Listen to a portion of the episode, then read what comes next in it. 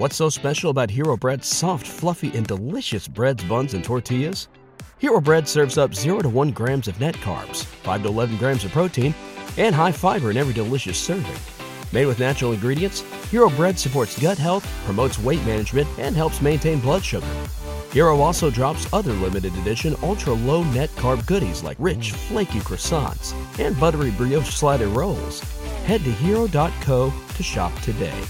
Overdraft fees are just the worst. Get up to two hundred dollars in fee-free overdraft with a Chime checking account. Sign up today at chime dot com slash goals twenty-four. Banking services and debit card provided by the Bancorp Bank N A or Stride Bank N A, members F D I C. Spot me eligibility requirements and overdraft limits apply. Welcome to our newest season of Humane Podcast in twenty twenty-one.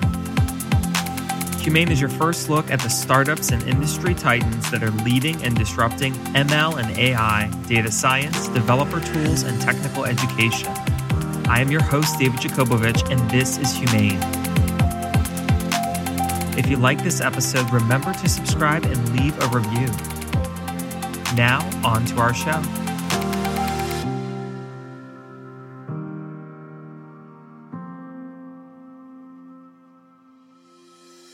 Welcome to the Humane Podcast, where we cover topics deep diving on augmenting humans, developer tools, the future of work, and how A I is part of humans and machines. Today's guest speaker is Nell Watson. Nell is an A I ethicist and a machine intelligence engineer. Nell works to define the I triple E standards, and she has worked with certifications and A I as well. Nell, thanks so much for joining us on the show.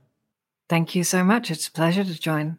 It's such a pleasure to have you. And as we've seen the last couple of years, there's been a lot of evolution of standards and certifications across the world, with the gold standards going with the I triple E. You've been part of some of these core A I standardizations. One of those is the I triple E seven thousand series, and the other is the E C P A I S. Can you tell us more about these standardizations and certifications that you've been a part of? Yeah, it's still very much early days in the world of A I ethics and the establishment of best practices. In other areas such as medicine, we've had bioethics now for decades, and it's actually rather mature as a domain. It's been very much pulled apart and put back together again. And now if there is an ethical issue in something relating to medicine, we can quite easily understand what to do. But still in the world of A I ethics, there is a lot to be done. There's a lot to be understood. There's a lot of terminology to be agreed upon. And there's a lot of work yet to be done in translating principles into actionable criteria. Principles are great because they're timeless. Uh, if we think of the Peelian policing principles, they're almost two hundred years old. But the idea of policing being done with the consent and uh, cooperation of the community, et cetera, that is a timeless value, even though the science of forensics and police work has changed so much in those last two centuries. So principles are great, but it's very important that we create something actionable out of that, that we create criteria with defined metrics that we can know whether we are achieving those principles and to what degree. With that in mind, I've been working with teams at the I triple E Standards Association to create standards for transparency, which are kind of a little bit traditional, a kind of, you know, big document uh, up front, very, very deep, working on, on many different levels for many different use cases and different people, for example, uh, investigators or um, managers of organizations, et cetera. We've also done quite a bit of work in certification, which is a little bit different from standardization, in that certification looks at the specific elements within the systemic as well as organizational ecosystem. So, for example, with our certification criteria, we can understand the elements which tend to drive or tend to inhibit the emergence of an ethical quality, such as upholding ethical transparency. To give an example, if an organization is concerned about intellectual property, that will tend to detract from transparency. If, on the other hand, it has a culture which rewards and welcomes the sharing of information between departments and perhaps even with the public, then that will tend to strengthen or drive transparency in this case. And so by breaking down these different elements, sometimes across several levels, which they, they can kind of feed into each other in a tree structure, we can gain a very wide and broad and deep, um, resolute understanding of all of the elements that contribute towards good ethics, for example, within transparency. It's important as well to understand not only the system, what it's doing, its functions, um, its limitations, but also the organization. For example, what kinds of incentives might be in that organization? What kinds of constraints might management have? Or what kind of culture is built into it? If we think of commercial air travel, it used to be quite dangerous, say back in the nineteen forties and fifties and sixties. But it's gotten a lot less dangerous since then, even though the amount of people traveling by air has increased massively. And a lot of that is because we have black box systems on board these aircraft, which can tell us what happened if an incident occurs. And we have two of those. We have one in the cockpit, which records the voice of the pilot, co-pilot, and so forth. And we also have one for flight instrumentation. So we have a way of understanding the human element as well as the system. And generally, when things go wrong, it's some interaction between the two. And it's only by having an understanding of the human element and the machine element that we can really put together uh, what occurred during an incident.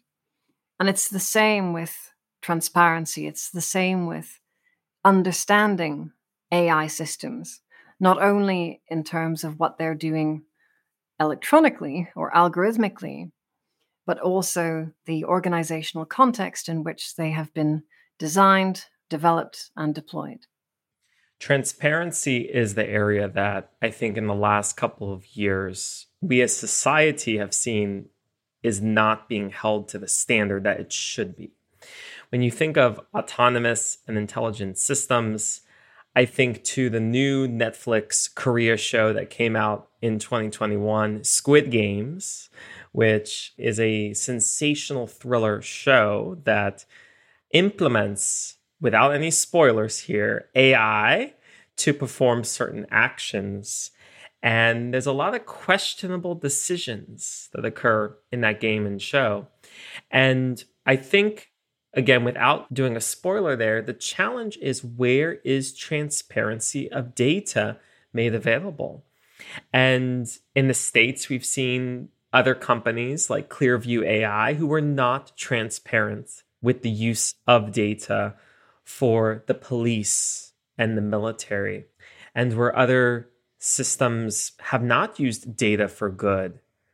And to the contrary, there have been systems for data for good, such as with the pandemic, identifying who might be ill or who needs to cover their face with a mask to ensure compliance for the greater good. So it's both sides of the coin. And the challenge is, is there enough processes in place to ensure the right transparency for these systems? Absolutely. Transparency is really the foundation of all other aspects of A I ethics.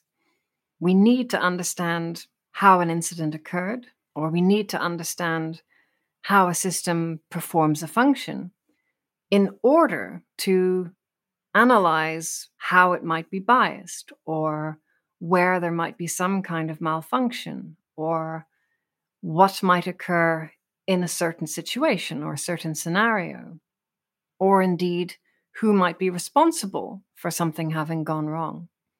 It is really the most basic element of protecting ourselves, protecting our privacy, our autonomy from these kinds of advanced algorithmic systems. There are many different elements that might influence these kinds of systems. You mentioned data. That data might be incomplete. It might have a bunch of erroneous elements in there that have been accidentally collected, and that might cause that system to have a different impression of the world or a different impression of certain people, which might be biased, for example, or simply outright broken. That data typically trains models, and sometimes, therefore, the models themselves can have issues, even though the data itself might be relatively clean. Another issue, of course, is where that data goes after it's been processed by a model.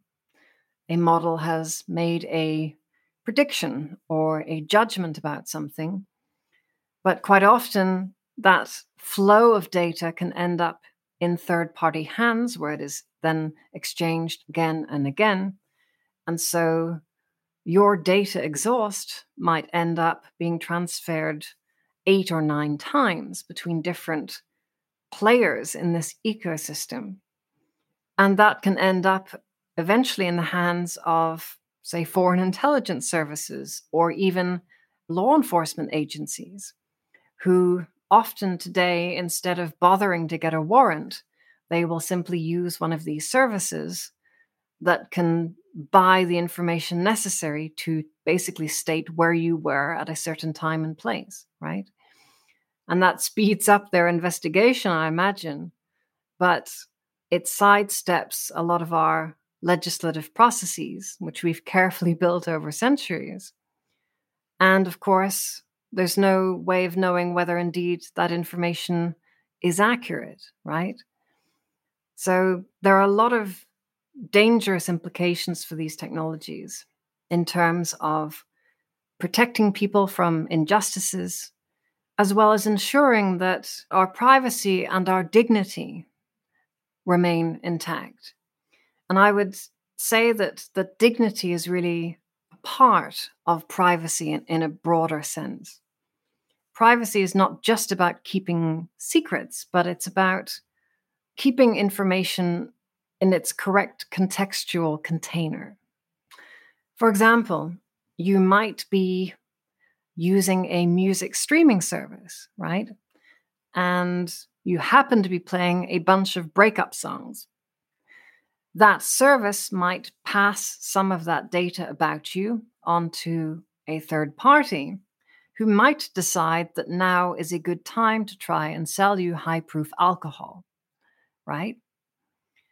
Now, that would not be respectful of your dignity, and you would not be expecting your data to be used in that way.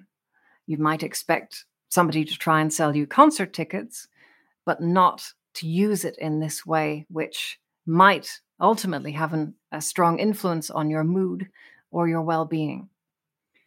So there is a lot to be done in understanding the pitfalls of these technologies, in sharing that information so that people can become aware of ways in which A I systems have gone wrong, and of course, putting together the standards, certifications, and best practices for us as an industry to be able to better preempt these kinds of situations. Simply put, data should be taken seriously. And one of my advisors, Christopher Sanchez, launched the Data Oath project, which is talking as well about ethics and how they are a work in progress, being pushed forward by the changes in society and the standards society wishes to obtain. I've learned a lot in these last few years working in data science and building end-to-end products for Fortune five hundred companies, which led me to the narrative to start investing in data-driven startups.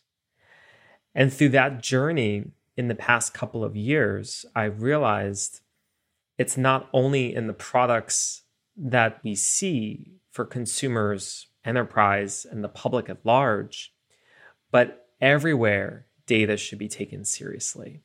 And to that extent, with my venture capital firm, Data Power Ventures, we are launching the industry's first data transparency rider.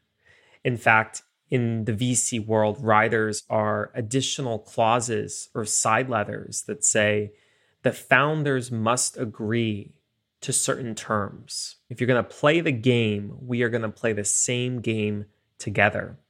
And what that data transparency rider indicates is that there will be a do no harm for data.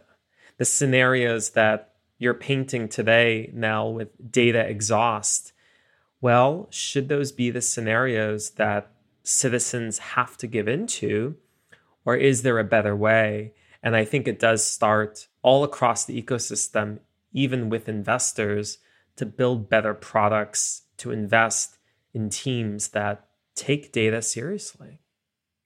Absolutely. And I think that there is a great opportunity for leadership at all levels, right? Whether it is from the, the venture capital side, whether it's from the board side, or indeed, sometimes I think a lot of ethical leadership can come from kind of lower, lower rung employees who might be kind of at the coalface in terms of understanding how something might be having an ethical impact, right?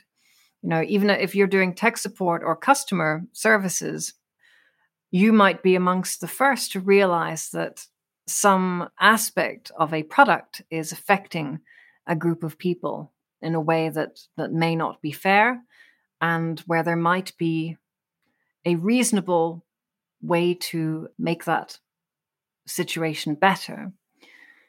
And I think there's a lot of opportunity as well for, for new ways of training people in how to deal with these kinds of situations, right? You know, quite often someone might go to their immediate line manager and say, yeah, I don't really like this situation. I feel a bit uncomfortable about it. But somewhere along the line between their immediate manager and the company heads, somebody may decide, well, you know, we don't have time for this right now. We have to concentrate on uh, pushing out the next update, right? And ultimately, if that pressure keeps building, then it can deeply affect people's morale.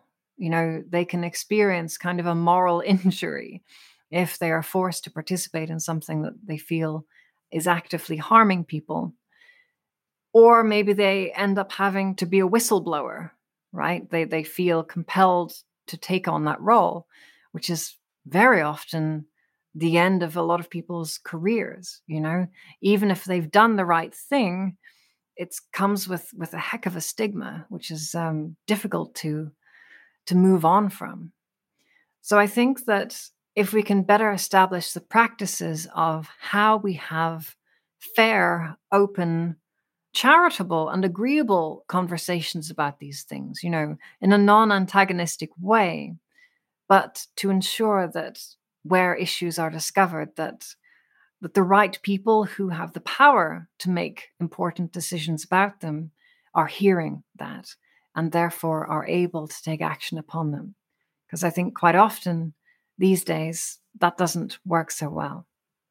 What's so special about Hero Bread's soft, fluffy, and delicious breads, buns, and tortillas? These ultra-low net-carb baked goods contain zero sugar, fewer calories, and more protein than the leading brands, and are high in fiber to support gut health.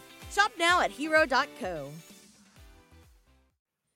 And so thinking about what hasn't worked well to what could work well, a lot of this requires collaboration among all people and machines, and that includes having a common language, including learning with the right context, perhaps with, as you share previously uh, in your TED Talk, Nell, about teaching A I behavioral norms.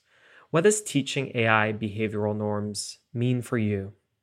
Well, even before we expect a young human child to know right from wrong, which is typically somewhere around the age of six to eight years of age, already maybe by the age of three, we're starting to teach them basic things like, you know, if you're in a movie theater, please don't make noise, right?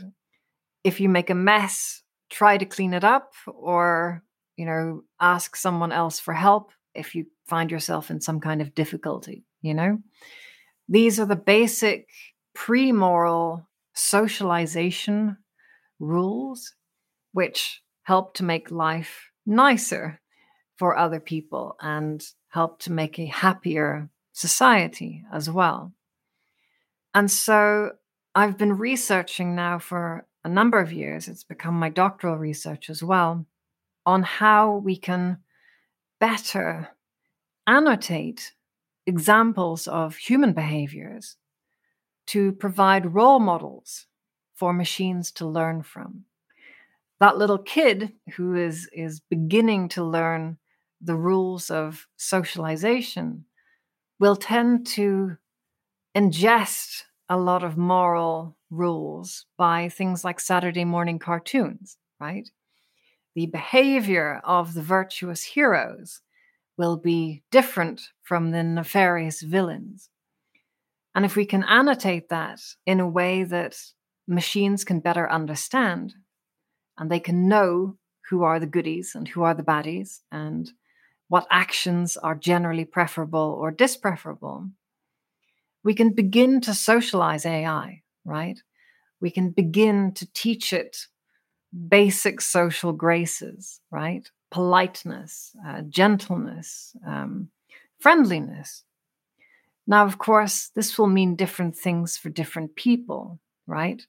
Behavior that might be welcomed by your great aunt might be different from behavior welcomed by some youths hanging out in an alleyway.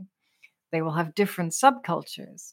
Different ethno-religious creeds will have an effect. Uh, different situations will have an effect. What might be appropriate at a wedding may not be appropriate at a funeral, or vice versa. But if we can begin to provide these examples and to map them across time, across space, across different cultures, we can provide competence to machines to know how best to act in certain situations, in certain geographies, or with certain people. And one of the nice things about the new technologies which have come out just in the last year or two, for example, like G P T three, these um, transformer or foundation or large language models. Again, we still don't have a fixed terminology there.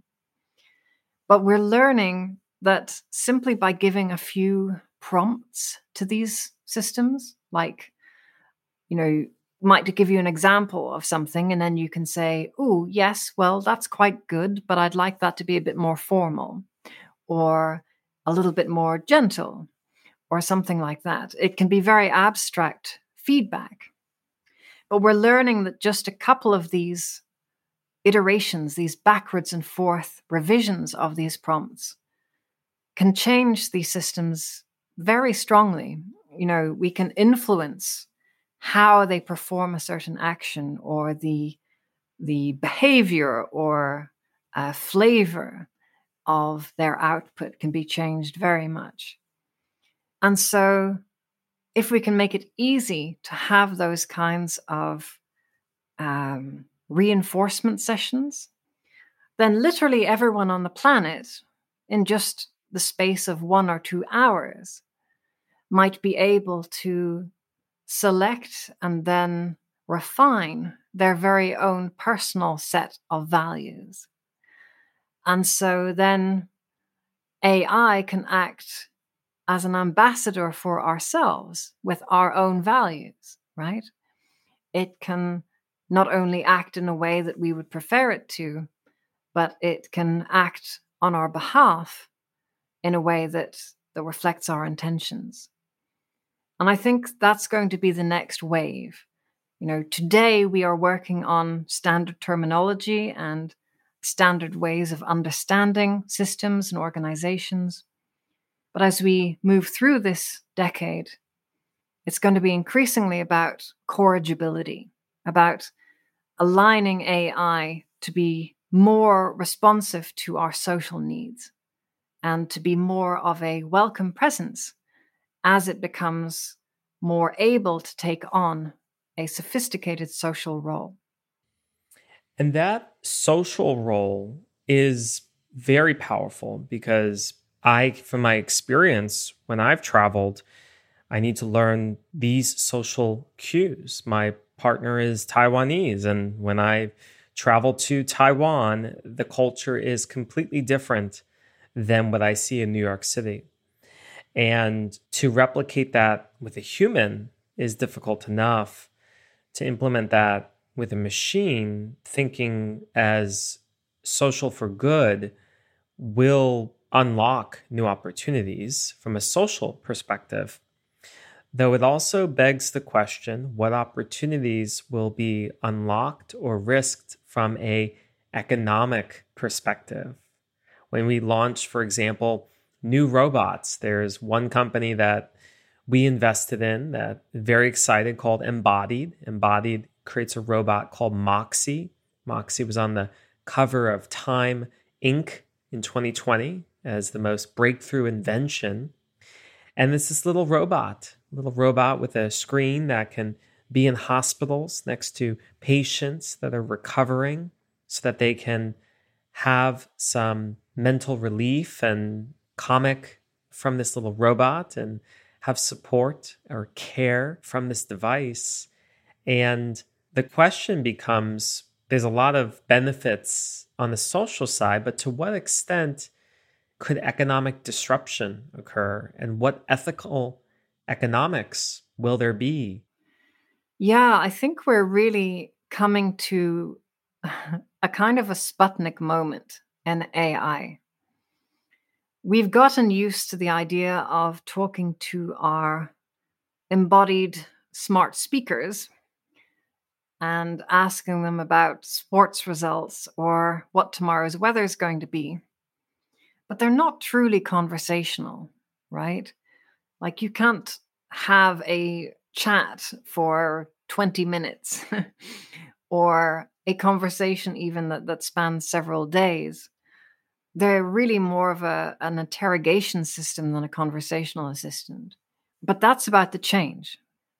The transformer foundation model technologies like G P T three are going to enable these kinds of conversations to be had. And that's going to freak a lot of people out because these conversations are going to be very entertaining. They're going to be funny, even. And in fact, some people will get sucked into them. They will find them to be kind of a, a supernormal stimulus, right? That's when something is, is more exciting and enticing than the real thing, right? You know, some people can get hooked on junk food or or porn or video games, which are all a manifestation that is a larger than life example of the real thing. And I think that will probably have quite a strong effect on people's mental health, some of it positive and some of it negative. In the negative sense, people may become obsessed with these bots. Or they may become unduly influenced. Because as the old adage goes, we are the sum of the five people closest to us. And if one of our interactions is with A I, then we are likely to take on its mannerisms, its opinions about things even. However, in a positive sense, a lot of people out there could probably use a friend or somebody to chat about mundane things or esoteric things that that real human beings might not necessarily have an interest in. And that might be profoundly life-enhancing for a lot of people, especially today in an increasingly atomized world where fewer people report that they have close friends in their life, or at least people that, that they can reach out to if they feel they need. As these technologies become more sophisticated, they will tend to take a greater role within business. They will take perhaps more of a, a front-facing role as well, a customer-facing role, as they become more corrigible, more trustworthy, uh, less likely to put their foot in it or to cause embarrassment. And so, as A I has, has begun to take over many clerical tasks, in the future it will begin to take over some, though not all, uh, social tasks, you know, like calling to make an appointment or uh, reception style tasks, those kinds of things. That will have a large effect on the economy. Again, a mixed bag, positive and negative. It will unlock many new possibilities, particularly for smaller companies who otherwise might not be able to afford a full-time receptionist, for example. But also, you know, a lot of people will naturally end up being somewhat disrupted by these systems, just as um, the advent of uh, desktop computing in the nineties also put a lot of people either out of work or uh, scrambling to keep up with the new developments. With the context of what we've discussed today, from social to economic to the greater good of humans and machines, it seems that as a society, we are moving to a place where there is the demand for transparency. There is the request for data for good and data for all. So we're beginning to move more towards a humane society, though there's a lot of work to be done. And your team and yourself, among many leaders, are building those foundations for a humane world. What are you seeing as the next steps that our audience and listeners can take to heart on building for humanity? Yeah. G K Chesterton, the writer of Chesterton's Fence fame, was once asked, "What is wrong with the world?" And he thought about it for a long time, and he basically said, and this was about over one hundred ten years ago, it's a long, long time back, but he, he remarked that when the world goes wrong, it's because we try to meet the needs of systems instead of the needs of humans. We sacrifice human needs to serve systems. And that's when the world goes wrong. And I find that incredibly profound and wise, and very prescient as well for our times today, which are increasingly algorithmically driven by processes that are beyond our knowledge or even our ability to understand. I think fundamentally, technologies and a humane society is about putting the human first, putting human needs first, and adapting systems to serve those needs and to truly embetter the human condition. To not sacrifice everything for the sake of efficiency, to leave a bit of slack, and to ensure that the costs to society of a new innovation or the costs to the environment are properly taken into effect, right? That we understand what those kinds of influences will be, and we attempt to, to mitigate them, or at the very least, to offset them in some way.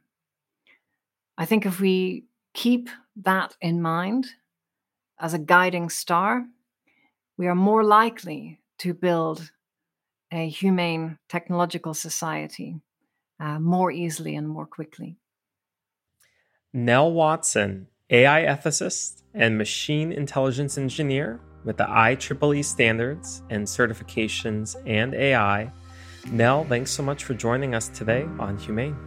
My pleasure. Thank you. Thank you for listening to this episode of the Humane Podcast. Did the episode measure up to your thoughts on M L and A I, data science, developer tools, and technical education? Share your thoughts with me at humanepodcast.com forward slash contact. Remember to share this episode with a friend, subscribe and leave a review, and listen for more episodes of Humane.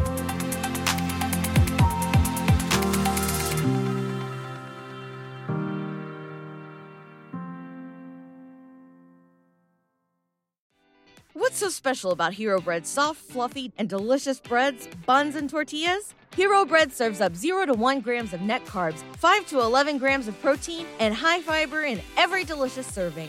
Made with natural ingredients, Hero Bread supports gut health, promotes weight management, and helps maintain blood sugar. Hero also drops other limited edition ultra-low net carb goodies like rich flaky croissants and buttery brioche slider rolls. Head to hero dot co to shop today.